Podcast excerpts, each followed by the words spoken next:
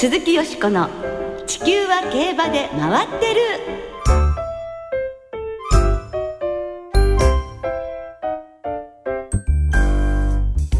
皆様こんばんは。お元気でいらっしゃいますか？鈴木よしこです。地球は競馬で回ってる。この番組では週末の重賞レースの展望や競馬会のさまざまな情報をたっぷりお届けしてまいります。最後までよろしくお付き合いください。今日ご一緒してくださるのは小塚歩アナウンサーです。こんばんは。よろしくお願いします。よろしくお願いいたします、はい、さあ明日からゴールデンウィークに入りますよ。中にはね9連休っていう方もいらっしゃるそうなんですよ。9連休いいですよね。羨ましいですね。さあ何はともあれ小塚さんはやはりハネムーンでしょ、はい、ゴールデンウィークですか、はい、何をおっしゃいます。トレセン取材して、はい、船橋で柏記念取材して、新潟出張してほぼ休めないです。あららららら。奥様何言ってらっしゃる？別に奥さんは自分のことやるからいいんじゃないですかね。そうですか、はい、ハネムーンはまたもう少し先送りということになったようですね。よしこさんはゴールデンウィークはどんな風に過ごされるんですか？私はねさておきですね。あれ競馬の方は今週の春の天皇賞から安田記念まで6週連続で G1 レースが続くんですね。はい、その他にも3歳クラシック、オークス、それから日本ダービーのトライアルもありますから、はい、今週末は忙しい週末になりそうですよ。そうですね。さらに香港では日本からネオリアリズムが出走するクイーンエリザベス2世カップも行われます。この後の特集では海外競馬評論家の奥野陽介さんをスタジオにお迎えしてたっぷり展望していただきます。どうぞお楽しみに。鈴木よしこの地球は競馬で回ってる。この番組は JRA 日本中央競馬会の提供でお送りします。鈴木よしこの地球は競馬で回ってる。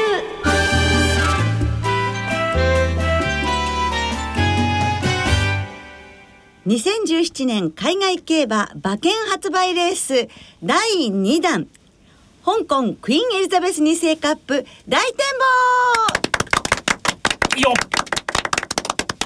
ということで、はい、今日は日曜日に香港シャティン競馬場で行われますクイーンエリザベス2世カップの展望をお届けしてまいります。今年は日本からネオリアリズムが出走予定していますね。はい、そのクイーンエリザベス2世カップは海外競馬馬券発売レース今年の第2弾です、はい、JRA のインターネット投票によりまして日曜の午前10時から発送予定時刻の日本時間午後5時35分の4分前まで馬券発売が行われます、はい、やっぱりね発売となるとやっぱり力が入って楽しみですよね。ウキウキしてます。そうですよね、はい、それでは展望してまいりましょう。ゲストをご紹介いたします。おなじみ海外競馬評論家サラブレッドインフォメーションシステムの奥野陽介さんです。こんばんは。こんばんは。よろしくお願いします。よろしくお願いいたします。お忙しい中ありがとうございます。今回は香港のクイーンエリザベス2世カップを展望していただくのですが、奥野さんは今年の3月に香港に行かれたそうですね。はい、はい、毎年、香港ダービーの、前々日に競りがありますので、競りを、見て、香港ダービーを見てまいりました、うん、香港の最新競馬事情など教えていただけますか？これどこの国もそうなんですけれども、やはり自国の人たちを応援しようと今そういうムードが高まってまして、今香港の調教師ランキング、上半分はみんな外国人の調教師さんなんですけれども、地元の調教師さんを応援しようというやっぱり地元のオーナーの方が多くて、やはりいい馬が少しずつ地元の調教師さんの方に入るようになってますね。それと今まで香港というと短距離中心というイメージがあったんですけど、それは大きくは変わりはないんですけれども、徐々に、距離の長い馬を、育てていこうということで、番組なんかの作り方も少し変わってますね。それも日本に対抗するためだと思うんですけれども、やはり 2000m とか、その先 2400m 今圧倒的に香港は層が薄いもんですから、そういう馬たちを、育てていこうというムードが感じられました。なるほど。日本が頑張っていろいろそういうふうにやってきたことをやはり少し遅れて香港がやっぱり追いかけてきてるっていう感じがしますね。香港はねやはり日本がお手本でありライバルですから、はいそう日本の馬が強い 2000m 路線とか、それ以上 2400m でも対抗できるような馬を、用意しようと、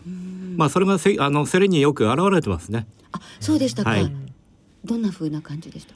今まで香港のセリは頭数が25頭ぐらいしか出ないんですけれども、全場売却 100% 売れて、今年はとうとう1頭あたりの平均価格が6800万円ぐらいになったんです。もうとにかく馬を欲しい人たちがいっぱいいて、でその中でやはり距離の長い馬がその中に何頭も含まれてますので、今回出るパキスタンスターなんかもそうなんですけれども、はい、やはりそういう距離持つ馬が競りに出てくるようになりましたね。なるほどね、なんか本気度を感じますね。モーリスがね、去年の暮れに香港カップ 2000m であれだけ強いレースをしたということもあるのかなと個人的には思いました、ね、いろいろ個人的に思ってしまいますよね、さてそのクイーンエリザベス2世カップなのですが、過去にエイシンプレストンが連勝しましてルーラーシップも勝っている、日本でも馴染み深いレースなのですけれど、香港ではどんな位置づけなのでしょうか？香港は一応7月でシーズンが終わって1ヶ月お休みがあって、それからまた9月からシーズンが始まるんですけど、それで言いますと、前半のハイライトが年末の香港国際競争、で終盤近くになってのこのハイライトがクイーンエリザベス2世カップと、そういう位置づけだと思いますね。さあ、そのシャティン競馬場の芝 2000m で行われます G1 クイーンエリザベス2世カップ、今年で43回目を迎えます。この競争、今年は8頭が出走を予定しています、はい、頭数は少ないのですが、今年の出走馬のレベルというのを奥野さんはどういうように感じてらっしゃいますか？一時期ヨーロッパとかオーストラリアとか日本からいっぱい馬が来てた時と比べるとちょっと寂しい雰囲気はありますけれども、地元の、代表馬が全部出てますので、地元馬対、外国馬ですね、そういう構図ですね、地元香港が5頭、そして日本から1頭とフランス、オーストラリアからも1頭ずつという8頭ですね。はい。ではここでブックメーカーのオッズで人気を確認します。これは JRA のホームページに掲載されております3つのブックメーカーの4月25日時点のオッズです。一番人気は日本のネオリアリズムで単勝 2.6 倍から 2.7 倍。2番人気が今年3月に行われました香港ダービーで2着だった地元香港パキスタンスターで4倍から 4.3 倍。3番人気は去年のこのレースの勝ち馬、昨シーズンの香港年度代表馬ワーザーで 4.5 倍から5倍。以下シークレットウェポン、ブレイジングスピードと続いて、ここまで10倍以下のオッズとなっています。一番人気のされているのが日本のネオリアリズムということなので、このネオリアリズムについてお伺いしていきたいのですが、今回はモレイラ騎手とのコンビ、マジックマンとのコンビということで6番ゲートからスタートしますが、どのように評価されていらっしゃいますか？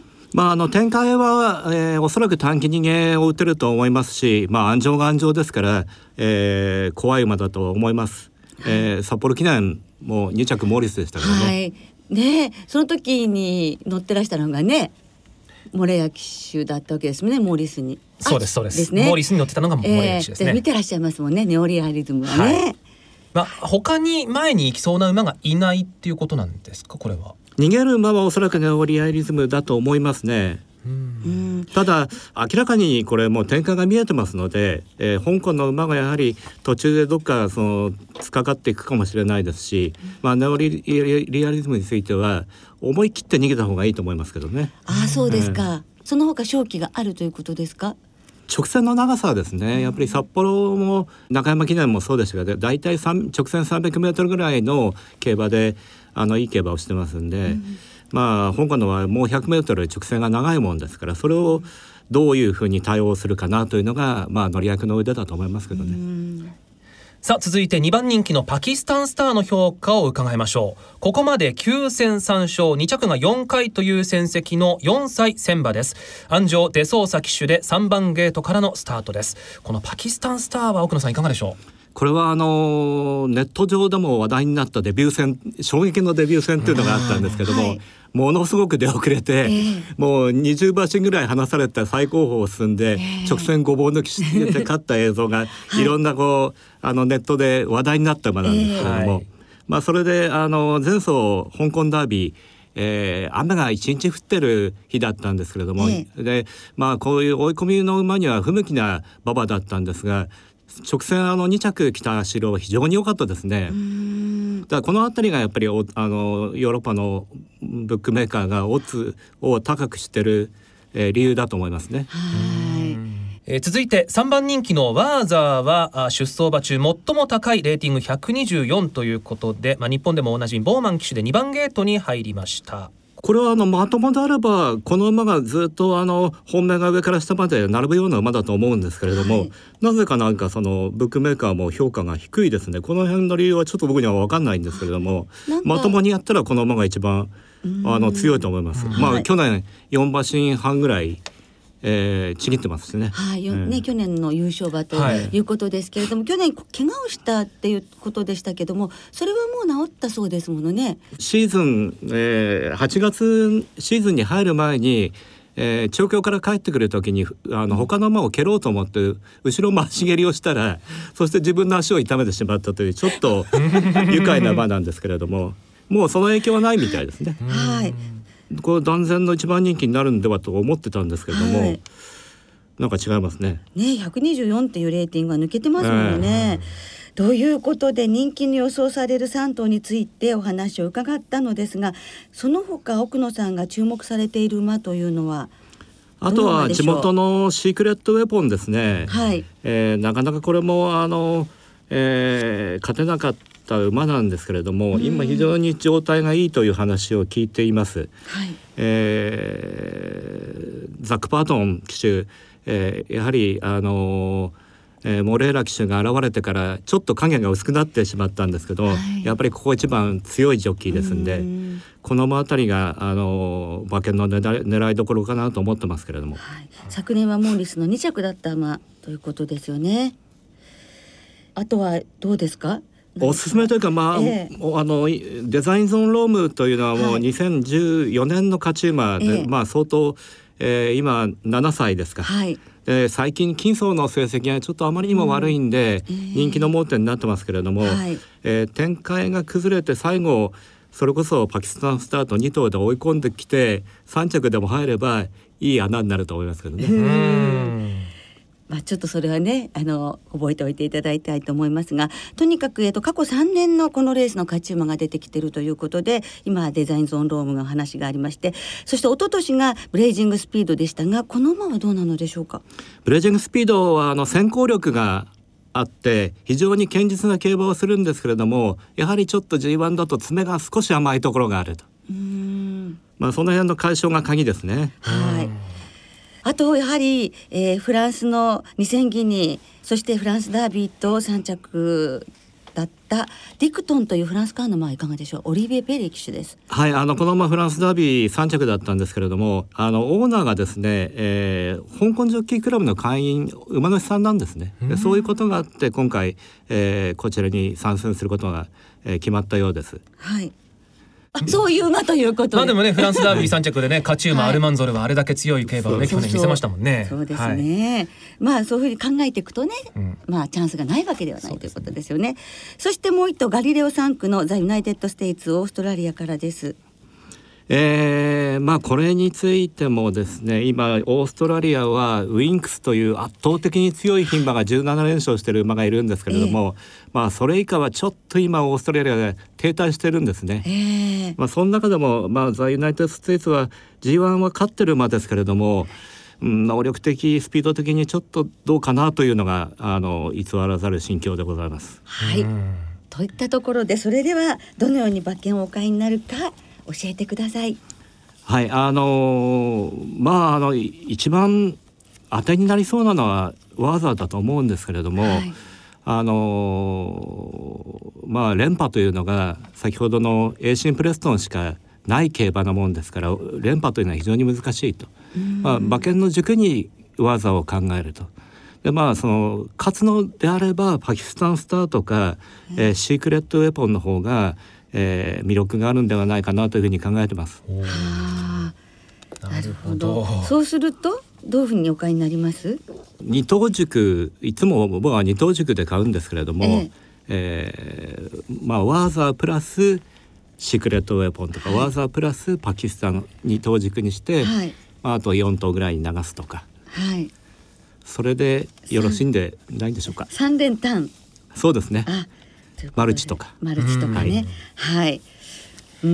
よしこさんはどんな風に馬券を買おうと思われてますか？はい、私海外競馬の成績いいものですから。はい、そうですか。ここも近いんですが、でもちょっとね人気がこう偏りそうですが、もちろんネオリアリズムからなんですけれど、ワーザーとパキスタンスターもそうですが、やっぱり私はシークレットウェポンに行ってみたいと思いますね。はい、相手をまずこの馬を筆頭にして馬券を買ってみたいと思います。はい、はい、小塚さんは？私はですね、フランスのディクトンで穴を狙いたいなと思っておりました。はい、はい、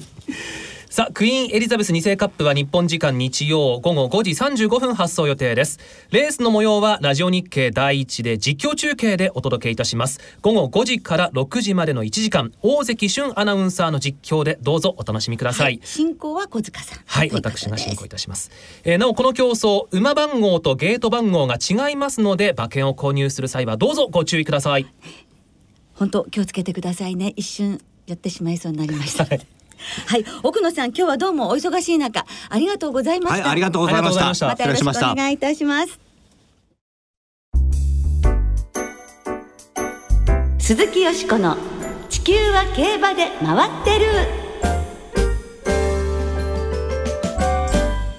ここからは週末に行われる重賞を展望していきます。その前に先週のマイラーズカップ、はい、よしこさん馬連3点、見事的中。おめでとうございます。ありがとうございます。570円ということですのでね、その3点でビシッとね、3連服にしておけばいいかな。欲が深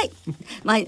当たって安心しました。はい、今週もお願いします。頑張ります。さあ今週は土曜日東京で青葉賞、日曜日京都で春の天皇賞が行われます。まずは日曜日に京都競馬場で行われます芝 3200m の G1 春の天皇賞を展望していきましょう。まずはレースのデータチェックです。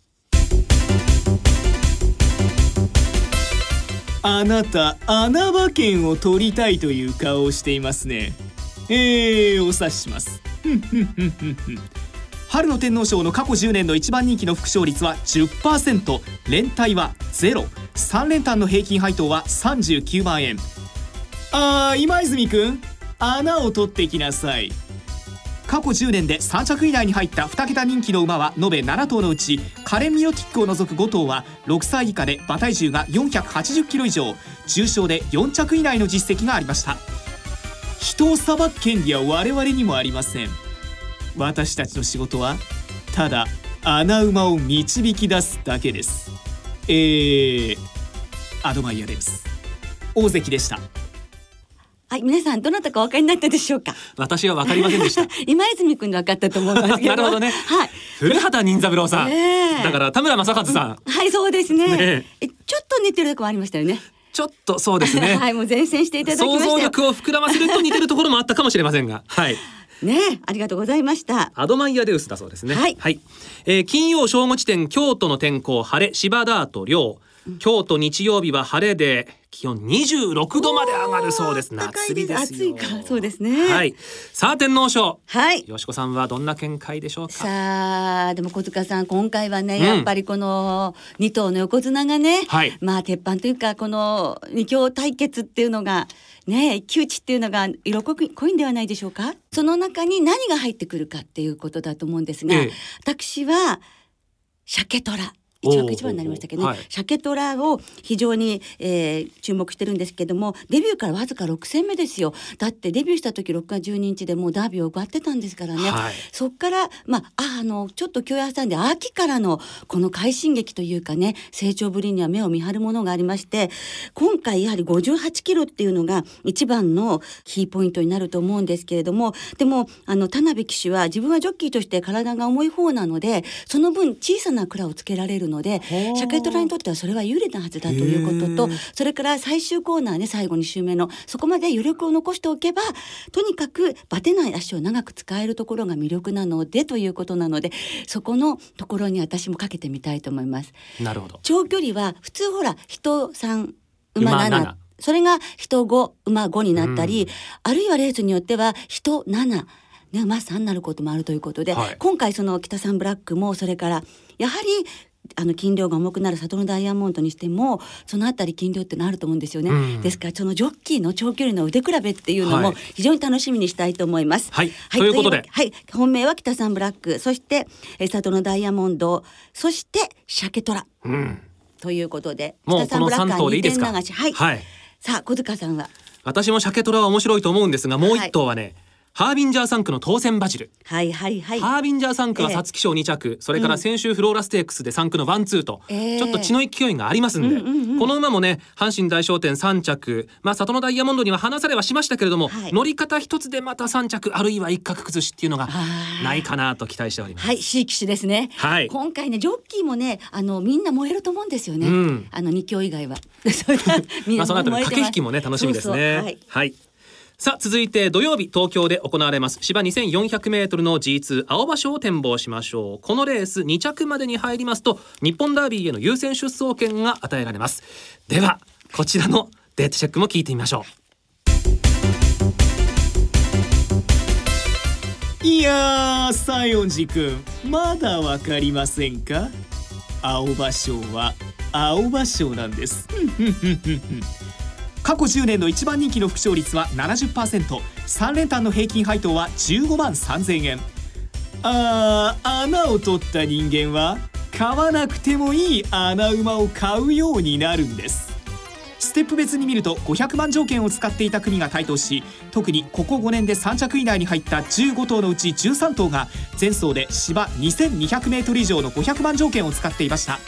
またここ3戦全てで芝 2000m 以上のレースを走っていた馬の成績が良く、副賞率が 28% あります。前走の人気も大切で、前走で1番人気だった馬の副賞率が 42%、 2番人気だった馬が 28% で続いています。あなたは彼があなたをなどをなぜ知っていたのか。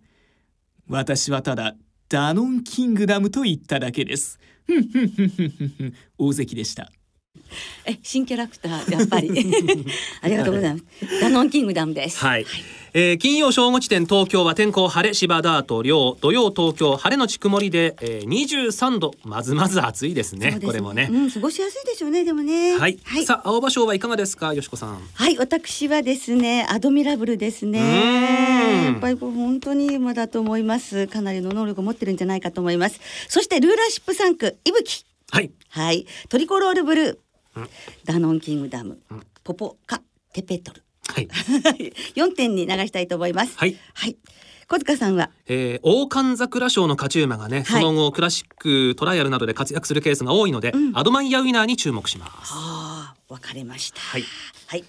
さあリスナーの皆さんからもいただいております。うまえもんさん、天皇賞の予想ですが北三ブラックが2枠3番に入ったので率直に北三ブラックから狙ってみたいです。はい、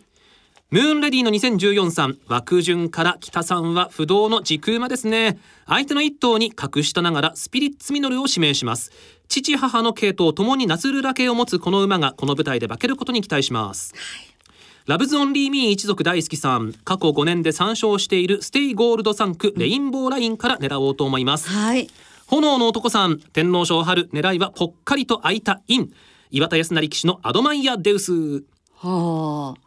イエイミッドナイトのムーン、ゆうゆうゆうすけだぜさん、天皇賞はラブラドライトの副賞ですね。春の天皇賞は内枠の先行馬がよく馬券に絡みますからね、はい、風の子さん、今年も荒れると予想して 3000m 以上の重賞レースで3勝を挙げているアルバートで勝負してみたいと思います、うん、はい、フダニーさん、青葉賞に今年こそダービー馬が隠れているかもしれません、うん、期待馬アドミラブルはまさに遅れてきた大物の予感たっぷりです、はい、といただきました。はい、それぞれ皆さんどうもありがとうございました。来週は NHK マイルカップ京都新聞杯の展望を中心にお届けいたします。お聞きの皆さんの予想もぜひ教えてくださいね。お待ちしています。